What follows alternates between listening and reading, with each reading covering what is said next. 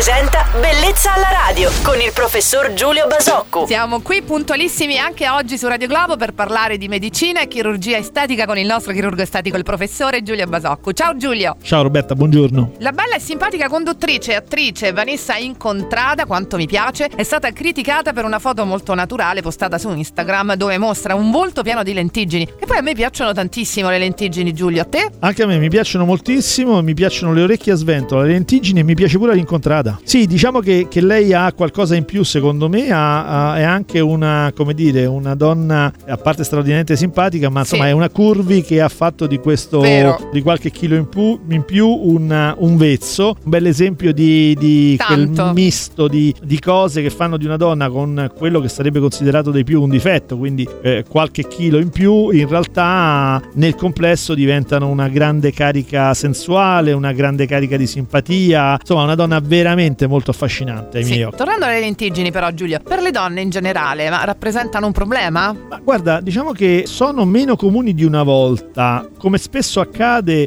ehm, sono meno apprezzate da chi ce l'ha e più apprezzate da chi non ce l'ha. Io trovo che siano un, un elemento fu- molto molto gradevole in una donna su un certo tipo di viso. Non godono di questo grandissimo successo, però questo no. Ma non si possono eliminare? Si possono eliminare con una certa difficoltà e con il rischio di mm, lasciare dei segni che sono meno gradevoli del- delle lentiggini, quindi delle macchie sulla pelle. Però sì, in teoria si possono eliminare. Ringraziamo il nostro chirurgo estetico Giulio Basocco, il quale vi aspetta con le sue pillole di bellezza qui su Radio Globo domenica mattina. Buon weekend Giulio! Ciao Roberta, buona giornata a tutti.